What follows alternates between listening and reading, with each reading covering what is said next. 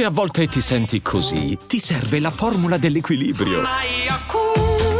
Yakult Balance, 20 miliardi di probiotici LCS più la vitamina D per ossa e muscoli. Questo è un punto eh, a, a cui io mi sento molto legato perché sai dove ho sentito per la prima volta quel contraddire i sensi comuni che di solito, non so, la mamma, la zia ti dicono proprio nello studiare la cultura americana. Io eh, mi sono avvicinato agli Stati Uniti, intesi come cultura, eh, da due punti di vista che credo siano diversi dai tuoi. Uno è stata la letteratura dopo la seconda guerra mondiale uh-huh. e l'altro la pallacanestro. E io, leggendo gli autori americani, eh, in un'età abbastanza ero giovane perché tipo Faulkner la prima volta l'ho letto che avevo 14 anni, che è prestino per Faulkner e mi sono letto tanti autori, anche David Foster Wallace me lo sono letto proprio all'inizio del liceo, non capendoci un cazzo ovviamente, è inevitabile, però folgorante e io mi sono accorto di una cosa che gli Stati Uniti che vediamo in televisione, gli Stati Uniti della Hollywood, gli Stati Uniti che in qualche modo ci hanno convinti di, di, quella, di quell'immagine di invincibilità, di, di eh, eh, buon pensiero, di buon comportamento, di dominio, in realtà al nocciolo non ci sono mica, perché il cuore pulsante dell'America io l'ho sempre visto come c'è un libro che io adoro e che è proprio il cuore pulsante dell'America, che è Mentre morivo di Faulkner, che è un libro che ti racconta l'angoscia di essere l'America. L'America con le aspettative culturali, l'America con la necessità di mostrarsi in un certo modo, ma di sentirsi insicura da un certo punto di vista.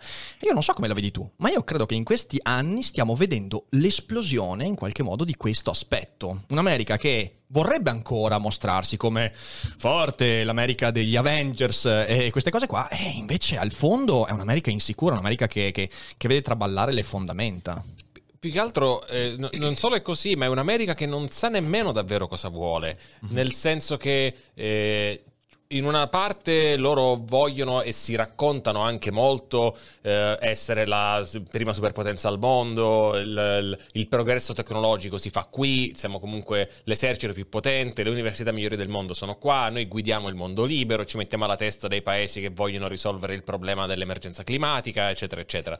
Dall'altra parte vivono eh, all'ombra di questo racconto una fase di fortissima allergia di ritiro da tutto quello che comporta avere delle responsabilità internazionali, cioè essere i leader del mondo libero o essere come una volta qualcuno li definiva il poliziotto del mondo. E non solo perché si ritirano dall'Afghanistan, ma rispetto al commercio, eh, eh, rispetto alla, uh, agli aiuti uh, all'estero, voglio dire non è una questione di bontà. Quando dopo la seconda guerra mondiale gli Stati Uniti fanno il piano Marshall e ricoprono l'Europa di denaro, in gran parte tra l'altro a fondo perduto, uh-huh. non è che lo fanno perché sono buoni e generosi. Eh, a noi quei soldi facevano molto comodo e con quei soldi noi abbiamo ricostruito eh, l'Europa, loro si sono guadagnati un rapporto di eh, alleanza, di, di devozione per, per, per, certi versi. L'America ha, è, ha sempre, è sempre andata negli altri paesi bussando con i piedi portando soldi, aiuti, commercio, sviluppo, venite da noi, vi insegniamo le cose, in cambio voi siete i nostri alleati, allarghiamo certo. la rete,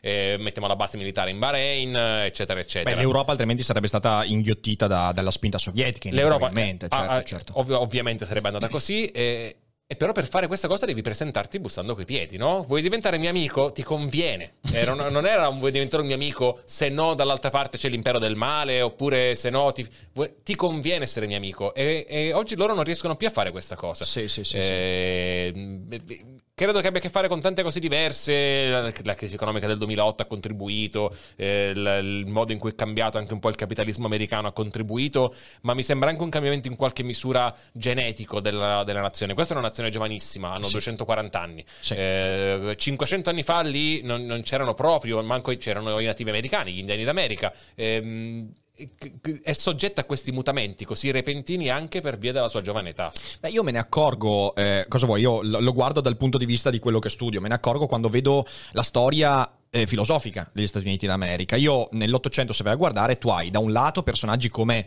Lysander Spooner, quindi libertari, eh, duri e puri, contro qualsiasi tipo di dominio, eh, solo per l'individualismo fino in fondo. Dall'altra parte invece hai Peirce e quindi quella filosofia anglosassone che ha preso molto piede negli Stati Uniti del invece cerchiamo di guardare al bene comune, quindi utilitarismo. E in fin dei conti, queste due visioni del mondo non sono eh, diverse oggi, cioè c'è ancora quello scontro e questo dipende dal fatto, prima di tutto, come dicevi, è uno Stato giovane. Il passato, gli Stati Uniti non ce l'hanno, Non ce l'hanno, non ce esatto. l'hanno e credo che questo porti opportunità. Io so perché ti ho sentito in alcune interviste, a, a te piace questo aspetto, ok? Mhm. Porta opportunità, però ha un problema. È un problema perché in realtà eh, tu hai molti meno metri di paragone. Cioè, quando tu non hai un passato, fai fatica a misurare quanto sei distante da quel passato. Ed è un problema perché navighi un po' più a vista. E questo porta, secondo me, a sviluppare, e io lo vedo nella letteratura, perché se tu vai a guardare la letteratura americana, è una letteratura angosciosa. Prendi Philip Roth. In questi giorni mi sono ascoltato l'audiolibro di L'animale morente, uno degli ultimi libri che eh, mi mancavano da leggere. Eh, io adoro Philip Roth. Pastorale americana rimane secondo me il libro manifesto degli anni 90 negli Stati Uniti perché esprime quell'angoscia lì in un modo incredibile. L'animale morente continua a reiterare quell'angoscia, che peraltro è l'angoscia dell'uomo maschio, bianco, intellettuale, privilegiato eh, in ogni ambito della sua vita professionale anche sessuale, e, e ti dice proprio quella cosa lì. Mentre noi abbiamo questa America da cinema, di Hollywood, eh, dobbiamo ricordarci che l'America al fondo ha quell'inquietudine lì.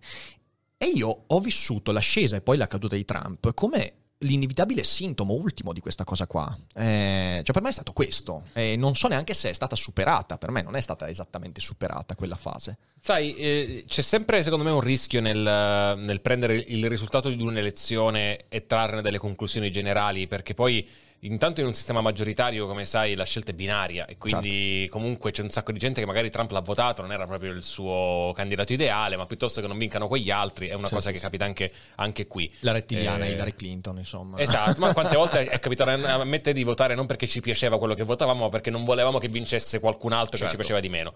Eh, un sacco di gente non va a votare, lui ha vinto prendendo meno voti di Hillary Clinton. Insomma, il fenomeno politico Trump è sicuramente un fenomeno politico enorme Mhm. eh, che va preso molto sul serio. Non è che l'America ha votato Trump e dopo quattro anni l'America vota Biden e o- Certo. otto anni prima l'America vota Obama. L'America è un sacco di cose diverse. Eh, è un paese giovanissimo e, e quella cosa che raccontavi mi è venuto in mente qualche tempo fa. Sono stato tra l'altro proprio in Veneto a Possagno alla gipsoteca di Antonio Canova. Eh, e c'è il gesso della statua che Canova scolpì di George Washington. Gli fu commissionata dal North Carolina, se non sbaglio. Volevano una statua che raffigurasse Washington mentre eh, decide di non ricandidarsi a un terzo mandato. Washington avrebbe potuto farlo, e all'epoca era impensabile che un uomo potesse mollare il potere volontariamente. Certo. Il potere passava o per dinastie o perché qualcuno ti ammazzava, non era Sì, che sì, sì, tu volontari- E lui decise perché, benché la Costituzione non contenesse il limite di mollare il potere, fu considerato un gesto eh, fondamentale nella nascita vera della democrazia americana. E Canova fa questa statua in cui Washington è vestito come un antico romano. Eh, È questa qua, è questa qua. eh, ha i bastoni del potere ai piedi ed è vestito come un antico romano. eh, sembra su richiesta degli americani. E uno qui potrebbe dire: gli americani che fanno gli americani coatti vogliono Washington vestito da Giulio Cesare. Ma se tu poi vai a guardare l'architettura del congresso, Sì. della Casa Bianca, c'è, tut- c'è uno stile che si ispira molto allo stile classico. Loro avevano bisogno, benché fossero appena nati, di dare alle loro istituzioni tutta quella solennità che le nostre hanno perché i nostri palazzi, le nostre chiese sono- hanno una quantità di storia di secoli e, e lì no, però non potevano quindi fare delle cose anonime, quindi hanno- sono sempre andati a cercare il ruolo di Dio nella società americana in God We Trust sulle banconote, eh, giurare sulla Bibbia è, è molto più ehm, portato non a una roba di siamo clericali, eh, tant'è che sono molto ma molto meno clericali di noi, ma a creare una religione attorno allo Stato, una religione civile. Ehm, questo però non toglie il fatto che sono un paese giovane e anche che il modo in cui nasce questa nazione, che nasce sulla base di un genocidio, eh, il fatto che un grosso pezzo del paese sia stato esplorato dalle persone prima che dallo Stato, un posto in cui il monopolio della violenza era nelle mani delle persone prima che dello Stato, Sì. eh, al contrario di quello che è accaduto in Europa, eh, ha delle conseguenze sulla loro cultura odierna. Non dico che le persone americane decidono di comportarsi in un modo o in un altro perché si ricordano del genocidio degli indiani, Certo. ma la loro cultura è fatta di cose che sono sono esistite e, e che, a cui loro sono stati sottoposti in ragione di altre cose, in ragione di altre cose precedenti. Il contesto di cui parliamo è il contesto di un paese che ha avuto una storia tumultuosa e ha un, un rapporto tra lo Stato e le persone molto diverso da quello nostro, eh, un'evoluzione brevissima delle istituzioni tutto sommato fragili, un potere economico che spesso supera il peso del potere politico e, e tutto questo porta a volte a dei grossi fallimenti tra la guerra tra l'11 settembre, la guerra in Afghanistan, la guerra in Iraq e la crisi economica del 2008-2009 eh, sono collassati dei pezzi grossi dell'identità americana, l'inscalfibilità del proprio territorio, del proprio sistema finanziario. Eh, il, siamo andati a conquistare due paesi, siamo, diciamo loro quello che dicono gli americani, certo. due paesi che erano di fatto rocce, montagne sì. e poco altro e siamo rimasti lì vent'anni in Afghanistan, siamo andati via e abbiamo perso.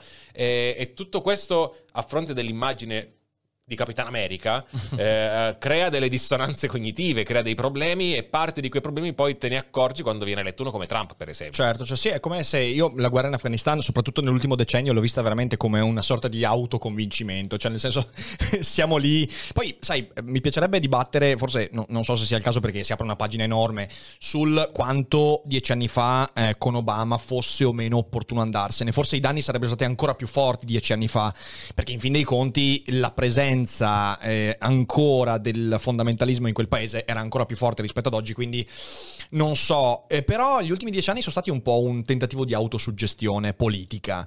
E poi vengono fuori movimenti sotto, che peraltro io ricordo con eh, enorme, cioè 2016 me lo ricordo con tutti che dicevano impossibile.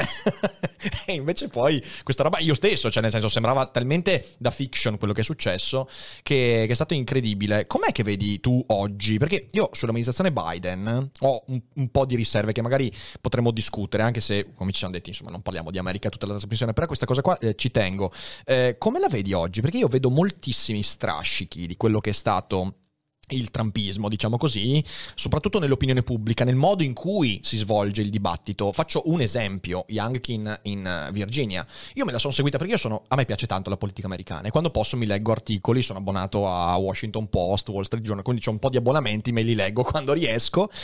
E, io sono rimasto un po' basito da come è stata gestita comunicativamente la campagna elettorale in Virginia, perché a me Youngkin mi sembrava tutto tranne un, un mini Trump. Eppure mi rendo conto che la campagna democratica è stata tutta basata su quello. Cioè, e sembra quasi che i democratici non riescono più a fare meno di Trump. E gli, certo è andata malissimo, infatti. È andata malissimo. Ma, lì hanno fatto una serie di errori. Eh, McAuliffe in, in, particolare, a un certo punto lui si è inventato che Trump e Youngkin avessero fatto un comizio insieme. Non era vero. Ha, de- ha detto uh, Trump è stato qui e avete fatto un comizio. Era poi inventato di sana pianta. E non c'era a nessuna risposta. Lui eh, parla, rispondeva a nessuna domanda. Lui rispondeva senza parlare di Trump. Eh, a, per, a, nel tentativo di voler portare la gente a votare con lo spauracchio, agitando mm-hmm. lo spauracchio. Torna Trump, torna Trump. Le persone sono più furbe di così nella gran parte dei casi. Eh, mentre invece il suo avversario Youngkin è stato molto abile nel non prestarsi nemmeno per un momento, nel dirsi conservatore conservatore, con le idee dei conservatori, che possono appunto piacerti o no, ma nel non flirtare con le robe sui brogli elettorali o delle robe dell'altro mondo, non ha fatto iniziative con Trump e ha trovato un voto che era andato molto per Biden nel 2020, che era il voto delle, soprattutto delle donne, ma in generale delle persone che vivono nelle zone suburbane del paese. Nella Virginia è una uno Stato che si è sviluppato moltissimo proprio grazie allo sviluppo immobiliare nelle zone suburbane. Ehm, riguardo agli strascichi, ehm, sai, innanzitutto questo vale sempre, quando arriva un nuovo presidente non è che si trova davanti una pagina bianca, no, certo. eh, non è che si parte da 0 a 0, si, si, fa reset e ricominciamo, si parte da quello che trovi e quello certo. che trovi era un paese che eh, anche al, togliamo la pandemia di mezzo, ce la mettiamo alla fine come la ciliegina, è un paese che aveva delle condizioni eh, politiche, economiche tali da permettere la, la vittoria di un candidato come Trump proprio un candidato così, così, atipico, così impreparato, così eh, totalmente macchi, macchi, certo. sì, una roba assurda. Dai. Non è questione di essere eh, conservatori eh, o progressisti. Trump non è un personaggio proponibile, diciamo, in una democrazia che funziona, che vuole funzionare. E I fallimenti militari in Iraq e in Afghanistan, le fortissime diseguaglianze economiche aggravate dalla crisi, quello è il paese, un'informazione super polarizzata, eh, dei conflitti etnici che diventano, sembra, sempre più forti. Su questo ci metti la ciliegina della pandemia e di una pandemia non gestita, nel senso che ogni paese poi può averla gestita bene o male, il dibattito è aperto, nessuno ha il manuale, eh, però lì era, cioè Trump andava in conferenza stampa ufficiale alla Casa Bianca a dire ma i raggi ultravioletti, ma il disinfettante che fuori funziona lo mettiamo anche dentro, c'è proprio delle robe che, mh, di negazione attiva del pericolo e di come organizzarsi. E quindi loro arrivano in quel paese lì un paese in cui al, dopo l'elezione si combatte al congresso per permettere allo sconfitto di restare al potere. Pensa che il livello di eh, to- tossicità del dibattito politico.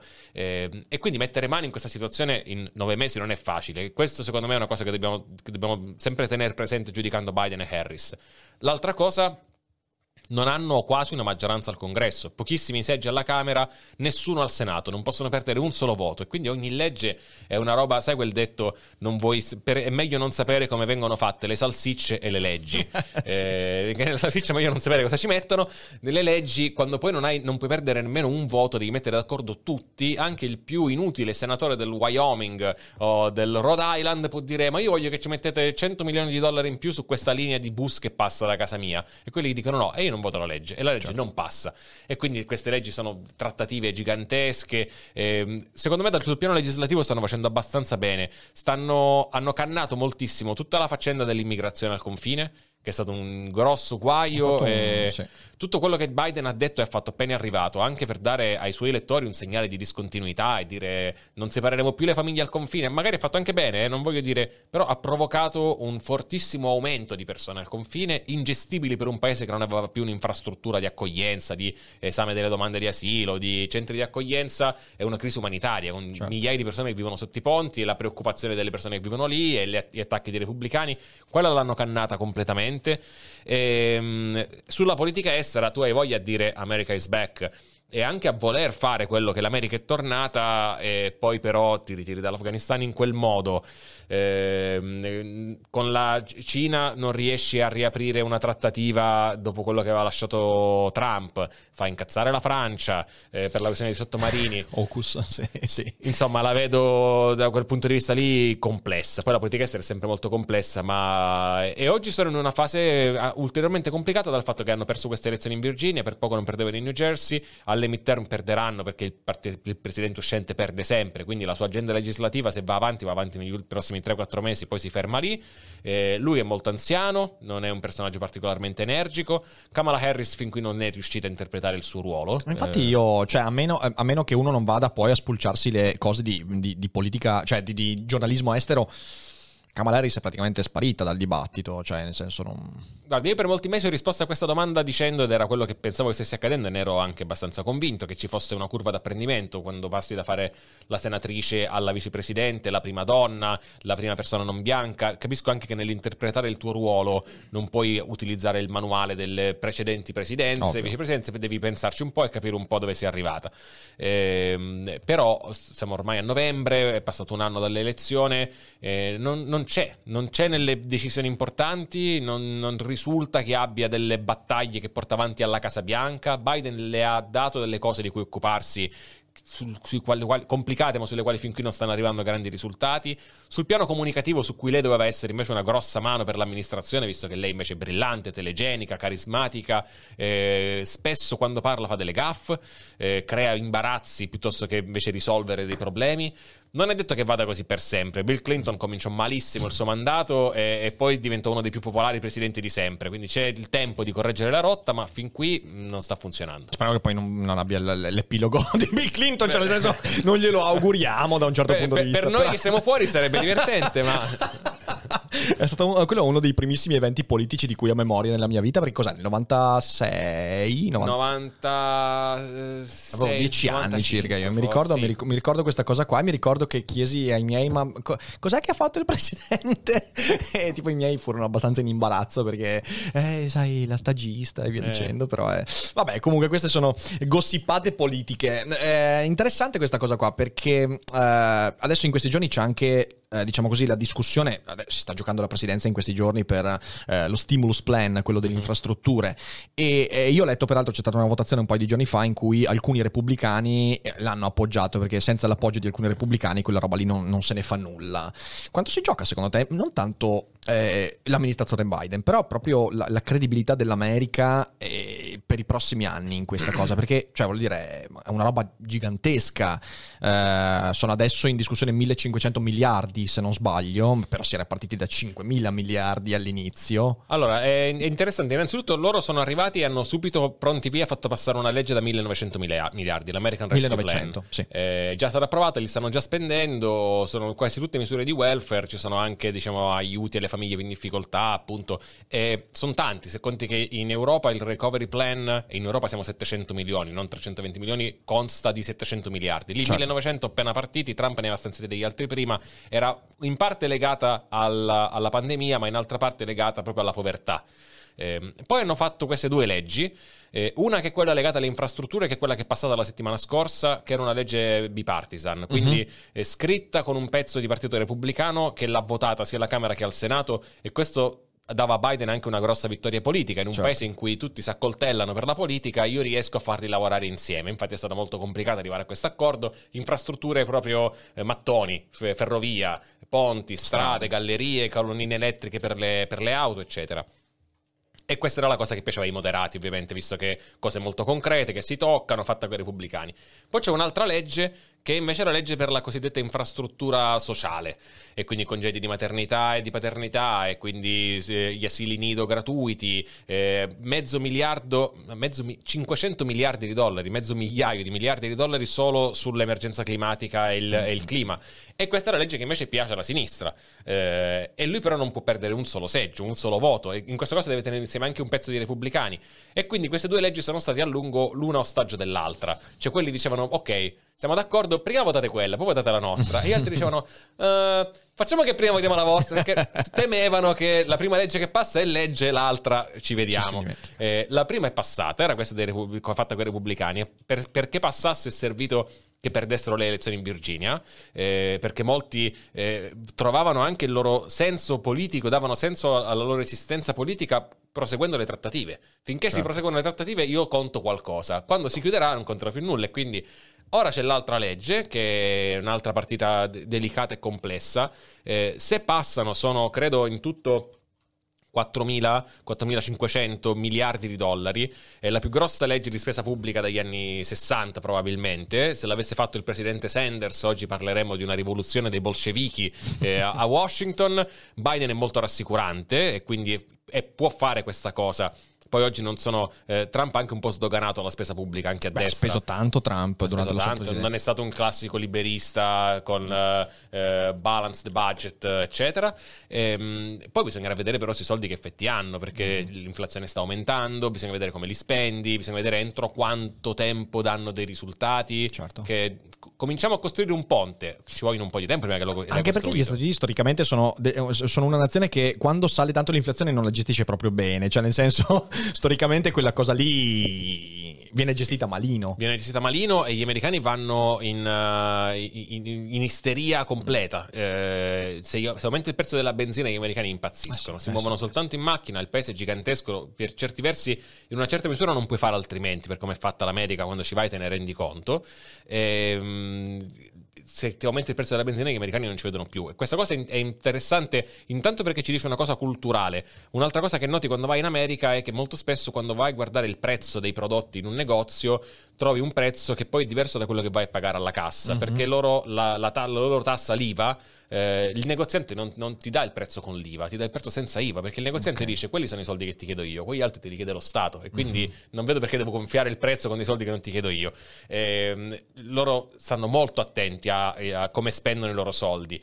E L'altra cosa che ci dice, quando pensiamo che risolvere la crisi climatica sia soltanto una questione di eh, i, i, potenti alla conferenza di Glasgow che finalmente si mettano d'accordo invece di parlare, è che non appena i prezzi della benzina salgono un po', che ci piaccia o no, eh, a me non piace, però in America danno di matto, in Francia i gilet gialli eh, mettono a ferro e fuoco il paese per mesi. Eh, siamo noi che non vogliamo rinunciare a quel tipo di consumo, Guarda, per esempio. Questo, questo, è un argomento che sta cicciando fuori molto spesso anche durante le nostre trasmissioni con la rassegna stampa, perché ovviamente in questi giorni se ne parla moltissimo. E, e una cosa che ho discusso con la community è eh, le dichiarazioni di Modio, che è il premier indiano. Eh, lui, cioè, c'ha, adesso lo dico, è, c'ha tutte le ragioni del mondo a dire quello che ha detto, perché lui ha detto semplicemente una cosa che peraltro io vado ripetendo da un po' di anni, eh, è, è, giusto adesso, noi dobbiamo migliorare eh, nettamente, drasticamente il rapporto con l'ambiente perché i danni sono stati fatti e ne stiamo pagando già adesso le conseguenze, però ricordiamoci che noi abbiamo fatto quello che abbiamo fatto negli ultimi 200 anni.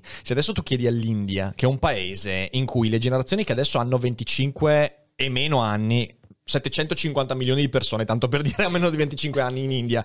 Tu dici, guarda, ah sì, è vero, tu hai visto i tuoi genitori morire di fame. Tu adesso cominci a stare un po' meglio, ok? E stai un po' meglio perché la tua economia sta crescendo anche per via dell'uso dei carboni fossili, perché è un passaggio che una civiltà, insomma, prima o poi deve iniziare a fare quella roba lì, sperando che sia più veloce possibile.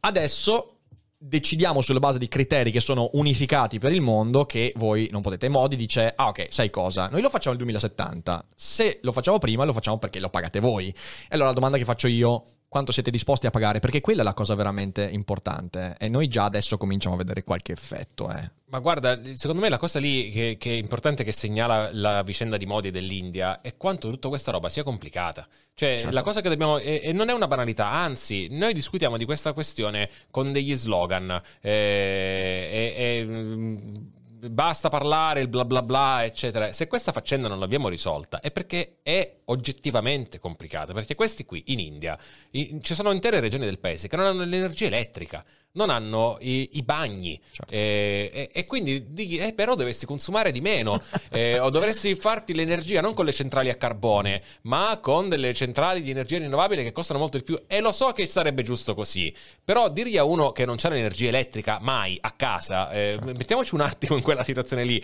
eh, che forse arriva tra due anni invece che subito perché è complicato e, e, Modi è stato eletto da loro, non da noi, è stato eletto da quelli lì e quindi ha, eh, ha ogni dovere in qualche modo di eh, eh, assecondare quei desideri. Vogliamo pagare noi e secondo me sarebbe anche giusto, visto che poi il mondo l'abbiamo inquinato noi molto più che loro, oggi certo. lo inquinano molto più l'India, la Cina, eccetera, ma è tutta responsabilità dell'Occidente, delle nostre rivoluzioni industriali, del nostro carbone, delle nostre ciminiere.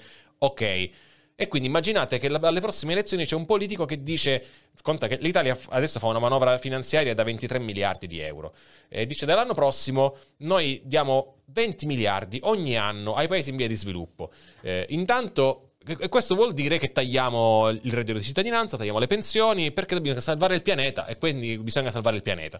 Mi chiedo quanti voti prenda. E poi gli diamo i soldi lì, bisognerà anche controllare come li spendano questi, mm-hmm. no? visto che sono i nostri soldi. E ci sarà sicuramente a un certo punto lo scandalo sulla cooperativa indiana, dice pure qua, non è perché siano indiani, che questi soldi se li ha messi in tasca e non ha costruito un bel niente. No, basta vedere il reddito di cittadinanza dato a persone sì. che non avrebbero... Tu ricopri sì, di sì. soldi dei governi che poi sono spesso fragili, corrotti, con delle istituzioni debolissime, perché i paesi in via di sviluppo sono dei paesi che sono in via di sviluppo anche sul piano della loro democrazia. Non è che prendi e gli dai 100 miliardi, loro vogliono 100 miliardi, gli attivisti sono super incavolati con i grandi potenti del mondo perché non gli danno 600 miliardi. E non è che è facile dire ok, prendiamo 100 miliardi dalle tasche delle, no, delle, persone che ci hanno votato e li diamo al governo più corrotto dell'Asia, il governo più autoritario che ci sia nel continente perché faccia delle belle centrali geotermiche. Chissà, speriamo che non ci compri i Nitra. Eh, non, fa- non voglio dire quindi è sbagliato, voglio dire che è un grosso problema perché no, certo, certo. proprio non è facile. No, perché purtroppo siamo, noi abbiamo un mondo a diverse velocità, cioè nel senso ce ne stiamo rendendo conto adesso. Eh, il problema è, abbiamo avuto qualche, qualche, giorno fa come qui ospite mh, mm, l'avvocato dell'atomo, non so se lo conosci Luca Romano, sì. abbiamo parlato di nucleare, eh, io non so come la pensi tu, ma non aprirei questa, questa pagina e, e lì abbiamo cercato di dire semplicemente attenzione perché quando la risposta ci sembra semplice, immediata, percorribile, senza grossi di solito è sbagliata. Esatto. In questo ambito credo che sia eclatante questa evidenza. E allora mi chiedo, mi chiedo l'America come, come sta gestendo, perché ehm, nell'ambito anche, anche, di Glasgow, adesso in questa... Eh, in questa eh, non, cioè nel, nel, divieto di finanziare le aziende che carbonizzano di più e le realtà che carbonizzano di più, in fin dei conti Cina, Russia tirate fuori, però anche gli Stati Uniti non hanno firmato questo accordo.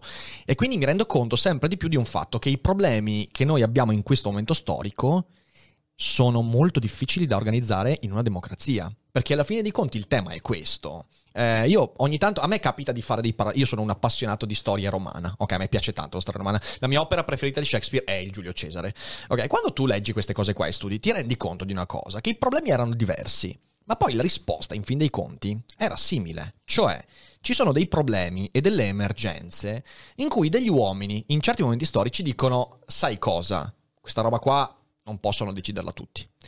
Quanto è grande secondo te, proprio parlando anche un po' di fantapolitica, cosa che tu nel podcast non discuti tanto spesso, ma è un argomento che secondo me è interessante per vedere le implicazioni.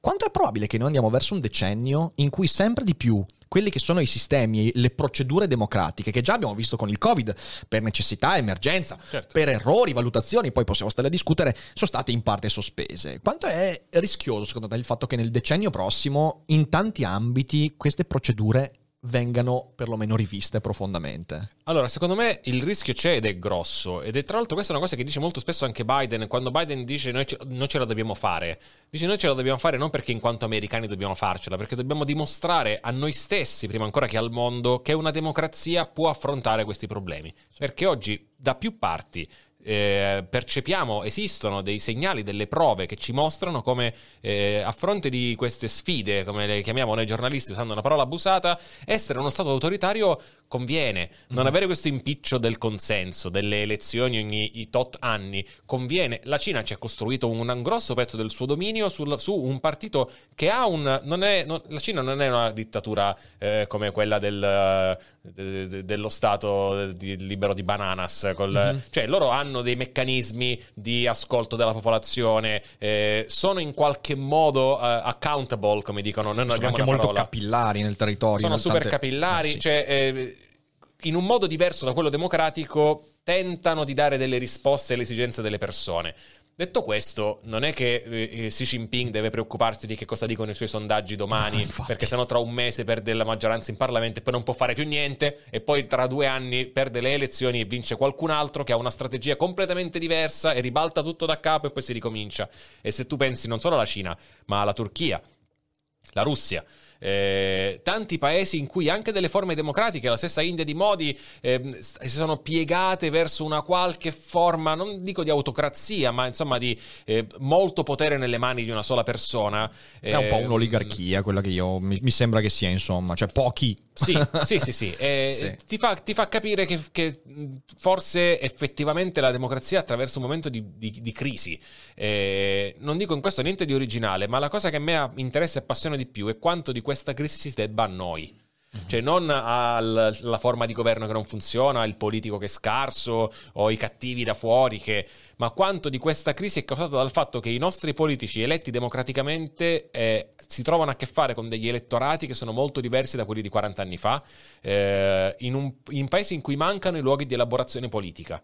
Eh, Questo è interessante. Mancano completamente. Se tu ci pensi, eh, poi ti lascio la parola. Scusa, tendo ad essere promesso. Ma, no, ma sei eh, qua per parlare tu, ma ci mancherebbe, ma parla tu. Ma eh, negli anni 70 in Italia, eh, l'operaio della Fiat, iscritto sì. al Partito Comunista, vota comunista. Lui, le sue idee, i suoi valori sono quelli della classe operaia. Voglio difendere le persone come me che vivono l'esperienza del lavoro in fabbrica e non quella dei, dei padroni, una società con meno diseguaglianze, eccetera. Però Detto che quelli sono i suoi valori, in qualche modo, in parte se li ha scelti, in parte la cultura, in parte l'ambiente, chi è che gli dice all'operaio della Fiat cosa deve pensare della guerra in Vietnam, della riforma delle pensioni, del ministro dell'interno? Non è che l'operaio della Fiat è esperto di tutto. Chi è che gliela dice quella cosa? Gliela dice il partito. Certo. Il partito è il luogo di elaborazione politica. Se tu credi in quel partito e voti quel partito, sulla base di quei valori, il partito ti dirà: Noi su questa cosa la pensiamo così. Noi sulla riforma della RAI la pensiamo così. Noi sulla riforma sull'infrastruttura la pensiamo così. E il partito ti dà la linea. Ora, quella cosa lì oggi non c'è più.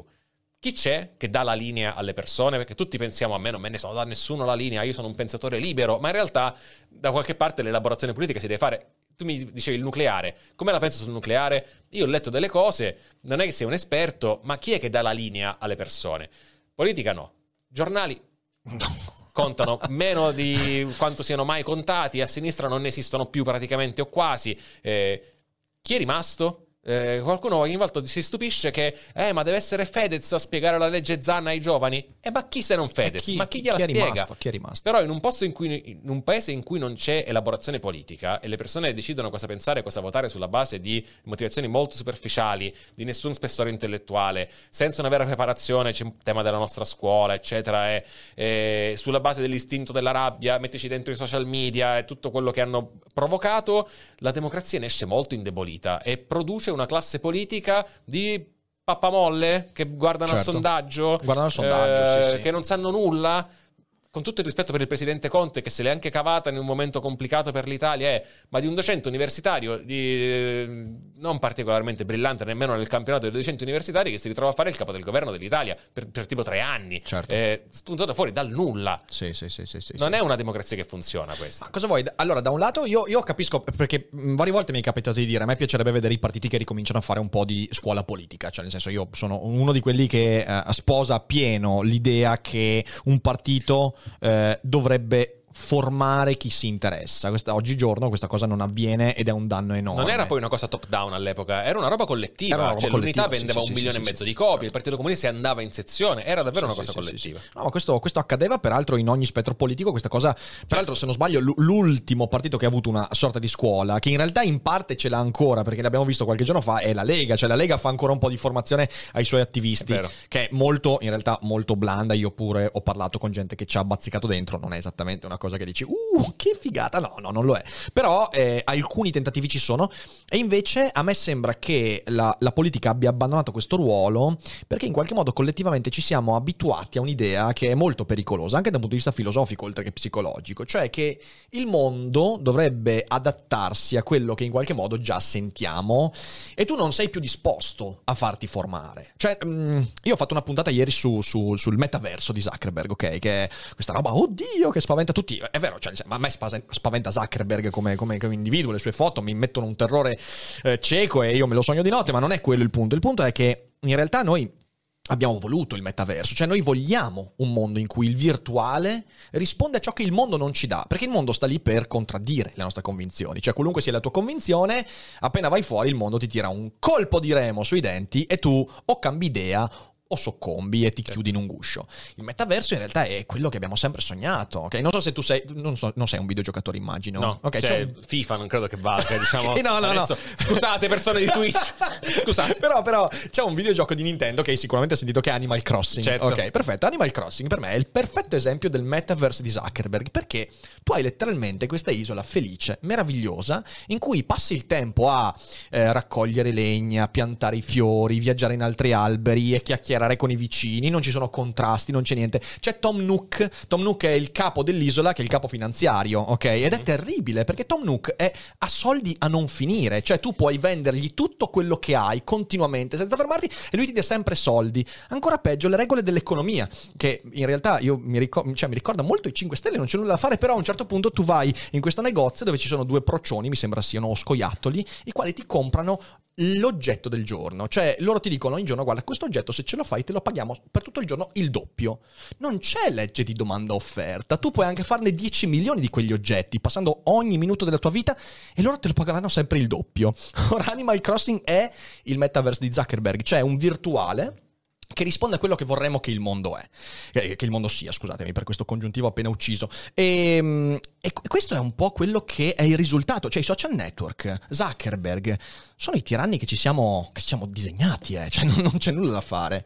Questa roba qua è devastante. eh. È vero, e mi, e mi chiedo anche quanto di tutto questo si debba a una sorta di rifiuto culturale. Eh, rifiuto forse troppo, ma eh, a distanza, allontanamento dalla complessità.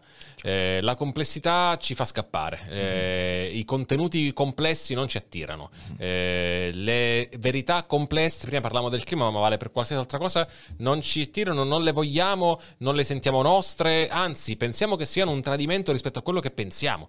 Eh, se discutiamo di una qualsiasi questione, poi su- sulle questioni legate all'identità tutto questo diventa ancora più forte, ancora più radicale e impossibile da, eh, da- da sbrogliare. Eh, non si prevede più l'esistenza di uno spettro di sfumature. Certo. Per cui io la penso così. Se tu la pensi come me, siamo nella stessa squadra, siamo noi i migliori e gli altri fanno schifo.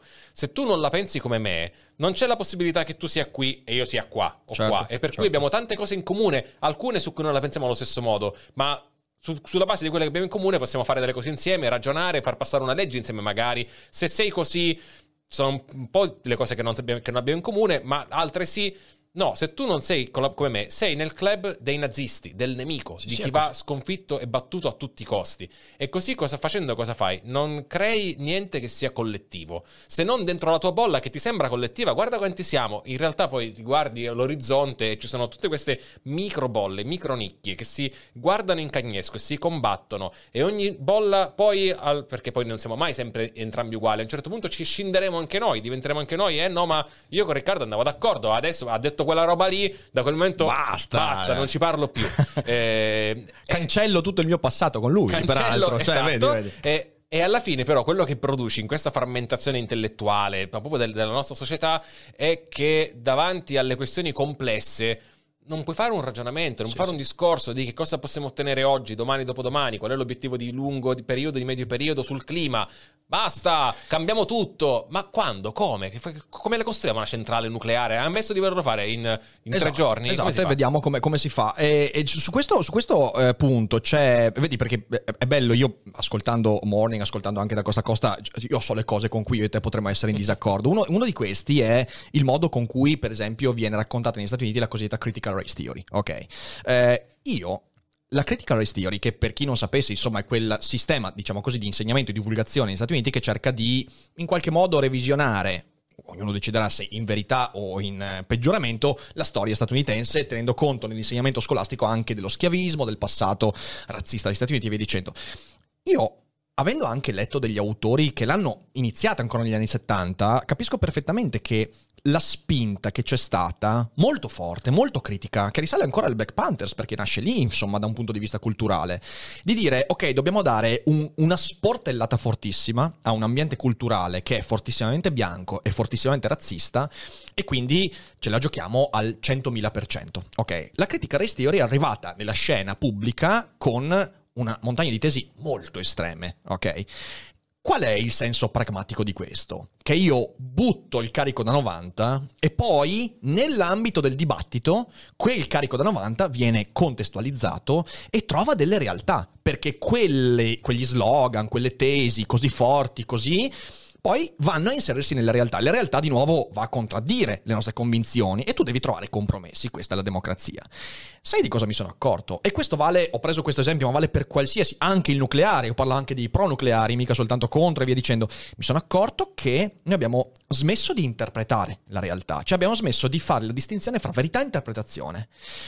Tu prendi, se sei di sinistra, prendi la critica race theory e dici questa roba è vera in tutto, è vero, gli Stati Uniti si fondano solo sulla violenza, solo sullo schiavismo, solo sul razzismo. Dall'altra parte c'è quello che dice no, questo è tutto merda, non è vero, gli Stati Uniti sono un grande paese che ha costruito l'Occidente, la democrazia e via dicendo. E, e ti perdi le sfumature. E io non riesco a capire come si possa. Io l'unica soluzione, sai qual è che ho trovato? È parlare faccia a faccia con le Certo. persone, ok? È probabile che se. No, vabbè, io e te no, però, come ti dicevo anche prima, raccontandoti cose che no, è meglio non raccontare pubblicamente, però mi è capitato di fare dei dibattiti online con persone, trovando il contrasto e trovando il muro, non volendo più parlare, perché il virtuale è tanto bello, Animal Crossing è bello, però poi in realtà non si riesce, grazie al virtuale, a trovare le sfumature. Guarda, cioè io una delle persone che, che leggo più volentieri e che poi mi fa ragionare, mi fa ragionare di più, lo leggo, lo ascolto, è Andrew Sullivan, eh, giornalista, saggista britannico, americano insieme, eh, uno dei più, più importanti intellettuali americani secondo me sul piano proprio del racconto della realtà degli ultimi decenni. Eh, uno- fu uno dei primi a scrivere, forse il primo a scrivere di matrimonio omosessuale negli Stati Uniti, lui era omosessuale, eh, ha scritto di, di AIDS, ha scritto di un sacco di questioni che hanno a che fare proprio con la società americana e il suo rapporto con la realtà e le minoranze, le discriminazioni. Oggi è considerato uno cancellato, cancellabile, eh, perché dice delle cose sulla critical race theory, per esempio, che non sono, diciamo, mainstream a Certo. sinistra. Lui fa un podcast da qualche tempo eh, in cui invita a pensare proprio del- a, a parlare con lui, ma di fatto anche a pensare, il lapsus era volu- evidentemente eh, calzante.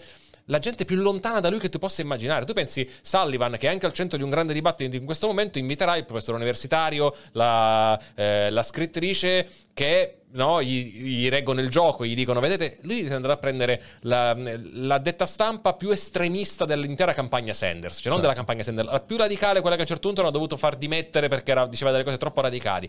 E ci fa delle discussioni vere. Eh, non litigano, a volte capita che alzino la voce, eh, ma con un, con un, rigore intellettuale per cui eh, nessuno la butta in casciara. Certo. Eh, ogni tanto magari qualcuno fa una battuta, ma trovo questo esercizio, al di là di essere stimolante e utile necessario per provare a riportare un po' di complessità dentro le cose, richiede una cosa molto importante, richiede la disponibilità a cambiare idea. Che è, una, che è, una, cosa che pochissime persone hanno, in assoluto, ma parlo non di giornalisti e persone che parlano per mestiere, ma del nostro capo ufficio, della nostra vicina di casa, della mamma, della nonna, dello zio, la disponibilità a cambiare idea, uh-huh. e di, a dire sai che ci ho pensato, sai che quella cosa che mi hai detto effettivamente aveva senso, senza che questo voleva, vole, voglia dire eh, diminuire se stessi. Certo. Eh, essendo con te posso permettermi diciamo una roba diciamo, più filosofica. Eh, sì, sì, sì. Io sono convinto di avere ragione su tutto. Quindi, che stronza, madonna. Eh. Ma no, perché se io pensassi di avere torto su qualcosa, cambierei idea su quella cosa. Certo. Poi non dico avrò sempre ragione su tutto per sempre, magari domani vi convinco quella cosa che pensavo di quel tema, forse non è così, evidentemente non è così, leggo dei dati, scopro una cosa nuova, una persona mi fa ragionare, ma in questo momento io ho le idee che ho perché penso che siano giuste. Nel momento certo. in cui dovessi pensare che una di quelle idee non è più giusta, la cambio. No, esatto, è, esatto. Eh. Non, è una cosa che mi migliora, non mi peggiora. Però devi essere disposto a cambiare idea. Certo, tu, cioè, è l'atteggiamento giusto. Argomenti le tue idee fino in fondo, cioè le difendi, perché le difendi non dicendo sei lo stronzo, difendi con gli argomenti, cercando collegamenti, con la prudenza. Cioè, nel senso, è, io credo che sia questa un po' è la prudenza. Ci sarebbe, ci, esiste qualcosa, tu mi stai raccontando che sei a favore del nucleare, e io ti chiedo, esiste qualcosa che ti farebbe cambiare idea? Un dato? Se tu dici, se io vedessi che il dato X è la maggior parte delle persone davanti a questa domanda risponderebbe no, se fosse certo. un po' onesta. Certo. Esiste qualcosa che ti farebbe cambiare idea su questo tema? No. A quel punto. No, no, no, esatto. Di che stiamo esatto. parlando? non fare? puoi fare nulla, non puoi fare nulla. No, è questo. E poi, sai qual è? È che è questo meccanismo. Lo dico, cui... vale anche per me, ovviamente. Io certo. mi metto in quella posizione lì. Certo. Sono disposto a cambiare idea. Non vedo l'ora di cambiare idea perché vuol dire certo. che c'è qualcosa su cui potrò avere delle idee migliori. Vabbè, io, cioè, nel senso, eh, ci ho fatto anche video nei momenti in cui ho cambiato idea. Ecco, c'è questo, questo aspetto. Eh, per me è molto terapeutico per me ammettere pubblicamente, visto che io ho un'immagine pubblica, ok, ammettere pubblicamente quando cambio idea. È una roba che io mi sono accorto raramente capita, eh, però per me è molto importante. Per esempio, sul, su, su, sul, sull'equilibrio nel cambiamento climatico fra cambiamento climatico naturale e antropico, io tre anni fa ero molto meno convinto dell'antropocentrismo del cambiamento climatico, poi studiando, discutendo e via dicendo, mi sono convinto che invece è in grandissima parte. Io questa cosa non ho nessun timore timore di dirla, eh, però c'è il problema che molto spesso quando commetti un errore o cambi idea, eh, la gente usa quella roba per esautorare tutto quello che hai detto, certo. che è una roba devastante. E questa cosa qua, sai, eh, perché ne parlavamo prima che eravamo in macchina, sai da cosa dipende? Dalla televisione. E non è, questa non è la risposta slogan, io mi accorgo, io adesso a casa non ho neanche il cavo della televisione, ma mi capita di vedere che ogni snob tanto. Di sinistra Sono uno slo- snob. ma ha detto di sinistra, ma ha detto... Costa. Beh, chi è che non guarda la tv? eh, noi di destra la guardiamo ogni sera, se non c'è. Guardiamo anche la replica di uomini e donne. Cioè. Perfetto, perfetto. Bene, eh, no, dicevo, eh, mi sono accorto, ogni tanto vedo le clip, però è una cosa che esiste da molto tempo, tipo il filosofo che va in televisione e ha di solito tipo un minuto e mezzo per dire una cosa intorno a grandi complessità, in quel minuto e mezzo ti spara una serie di slogan che si incastrano perfettamente e tu sai che gli sta sparando sapendo chi è il suo ascoltatore. E questa roba qua avviene con i filosofi, che per me è una tragedia. Cioè, cosa vuoi? Socrate, poro Cristo, si rivolta nella tomba e si beve di nuovo due litri di cicuta se, se, se, se potesse però capita con ogni figura professionale ed è l'indisponibilità a dire ho cambiato idea. Oppure mm, ci penso, o ancora meglio, sta roba non la so. Non lo so, Porca guai. Puttana, non, non, lo so. so. Dipende. Tanto la risposta a qualsiasi domanda spesso è dipende. Infatti, Harabe De Palo, esatto. pensatore del nostro Non tempo. lo so, devo controllare. Eh, per quello che mi risulta, ma non escludo di avere torto, ma che non sono formule di educazione, sono formule. Eh, eh sono le formule che circondano un discorso serio nella certo. gran parte dei casi. Eh, e lì sulla TV la cosa interessante, io su questo mi rivelo non sono arrivato a una conclusione. È la classica questione se è nato prima l'uovo o la gallina. Mm-hmm. Perché in tv devi essere rapido, devi essere veloce, hai un minuto, devi dire la cosa che hai in un minuto perché sennò la gente si addormenta, cambia canale, eccetera. Già se, già se io cambio canale, vedo una faccia che non conosco, che non è famosa, cambio canale. Mm-hmm. Per cui come faccio a essere, devo essere pre-famoso, ma senza certo. la tv però, perché sennò non posso... Un Bella la pre-fama però, sembra sì, la pre-cog perché... di Philip Dick. esatto, devi essere pre-famoso, anche pre-vecchio in, questi, in certi casi, per andare in tv. Eh, che I giovani sono i giovani e poi ci sono i pre-vecchi, sono due categorie molto diverse. Il pre-vecchio devo rivendermi conosco molti prevecchi. Eh, però perché? Perché il pubblico della TV è molto anziano, mm. non è particolarmente scolarizzato, il pubblico dei talk show serali eh, ha una età media superiore ai 60 anni. Allora uno dice, è il pubblico così anziano e quindi dobbiamo dargli queste cose, diciamo, semplici semplici, se no non capiscono niente? Oppure a forza di dargli delle cose semplici semplici che non dicono niente, non ti sono rimasti che quelli che, le, con tutto il rispetto, diciamo, mia mamma è tra queste persone, ma figurati, eh, che però la sera guardano la TV, punto. Eh, e ed è, e mia mamma si guarderebbe volentieri qualcosa di meglio rispetto a quello che gli propone la TV. Ah, beh, certo, certo. Però è quello che c'è in TV. Certo. Adesso eh, si usare anche Netflix e quindi è, finita. Rai 1 non la vedrà mai più. Eh, però eh, da dove si comincia? Perché se io e te facciamo questa conversazione in televisione, non è che spacchiamo. Però forse se la mettiamo alle, alle 23.30 mm-hmm. e, e, cominciamo a costruire un pubblico e magari non dura due ore, ne dura una, però con questo spirito così, magari a un certo punto alla seconda stagione lo possiamo portare alle 22.30. Però ci devi investire, ci devi puntare, devi accettare anche il rischio del, del fallimento. Invece in tv non, nessuno aspetta nessuno, mm-hmm. le cose devono essere facili, devono funzionare subito e questo va subito al minimo comune denominatore che è il tizio nella casa del grande fratello che fa scoreggia con le ascelle, no? quello che unisce il paese. Scusa, ma questa qua, cioè, voglio dire, ma, ma, è una proposta, dici, di trasmissione? Ma magari avessi questo tipo di potere, mi piacerebbe molto. Mi piacerebbe molto. No, eh, sai però qual è l'aspetto interessante? E qui ci ricolleghiamo a una cosa che abbiamo detto prima. Eh, da un lato c'hai il palinsesto. Il palinsesto è dato da persone che dicono, in base al mio target, io offro questo. Dall'altra hai Netflix, in cui tu decidi cosa guardare, di solito c'hai l'horror plani, ok, troppa roba, stai 45 minuti a decidere. È lo stesso discorso che facevamo prima sul problema democratico. Cioè tu da un lato avevi un tempo, la scuola di partito che ti diceva cosa pensare, cosa fare e ti selezionava. La Rai che ti diceva c'è un solo canale, stasera c'è questo. Esatto, esatto. Fatelo e, piacere. E tu ti adattavi alla cosa bella o alla merda che ti offrivano, ok? Magari scoprivi delle cose che non avresti guardato di tuo, ma esatto. una volta che le guardato hai detto, beh, esatto, però... Esatto.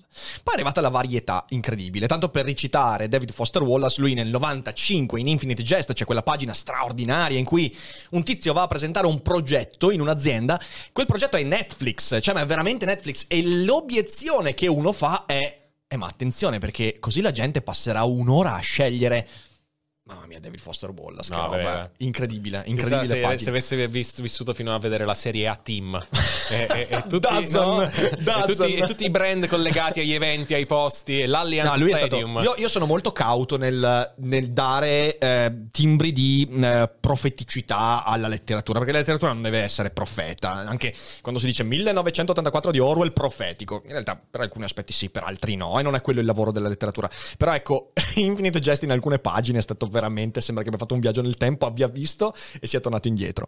Però di nuovo sei lì. E allora la domanda che mi pongo è non tanto se noi eravamo pronti per questo cambiamento, per questa apertura incredibile, di cui io sono contento, cioè io sono contentissimo che certo. ci siano così tante storie da ascoltare. Poi la qualità magari si è diluita molto, è più difficile ascoltare storie di alta qualità, però c'è tantissima scelta. Dall'altro lato mi rendo conto che eh, le persone sono sperdute e questa sperdutezza si traduce poi nel fatto che devi buttare fuori un'opinione su ogni cosa. E che ti, nel momento in cui tu hai la scelta, ti costruisci una dieta mediatica, in sì. quel caso anche di cosa vuoi guardare su Netflix. Che, che ti piacerà sicuramente, che pensi che, ti piace, che non ti metterà mai a disagio. Eh, tutto vogliamo, tu, tutto vogliamo tranne che sentirci a disagio. Sì. Eh, to be uncomfortable è una di quelle cose che in America eh, vuol dire attenzione, qualcuno faccia qualcosa perché sono a disagio, certo. eh, qualcuno intervenga, mentre invece essere a disagio è innanzitutto una parte della vita ineliminabile, prima o poi ti ci trovi e se non ti ci sei mai trovato sei nei guai, eh, la, la vivi molto male delle cose che magari invece puoi gestire è un, è un, fondamentale processo di crescita. Certo. Essere a disagio comporta fare i conti con una cosa che non ti aspettavi, che non volevi, che non ti piaceva. Facendoci i conti sarò più in grado di farlo la prossima volta, scoprirò delle cose di me, scoprirò delle cose e eh, se tu elimini il voler essere a disagio, che vuol dire anche esporti a punti di vista e opinioni che sai che non collimano esattamente con il tuo, ma questo non vuol dire che, che sono dei nazisti, perché vuol dire che magari stanno appunto in quella fascia in cui mi puoi insegnare qualcosa, eh, possiamo pa- confrontarci, scopro un lato in più di quella questione, eh, hai la, la, la, morte intellettuale, è un dibattito che somiglia sempre di più e se lo vedi effettivamente sui social somiglia molto a, a quello che succede negli stadi.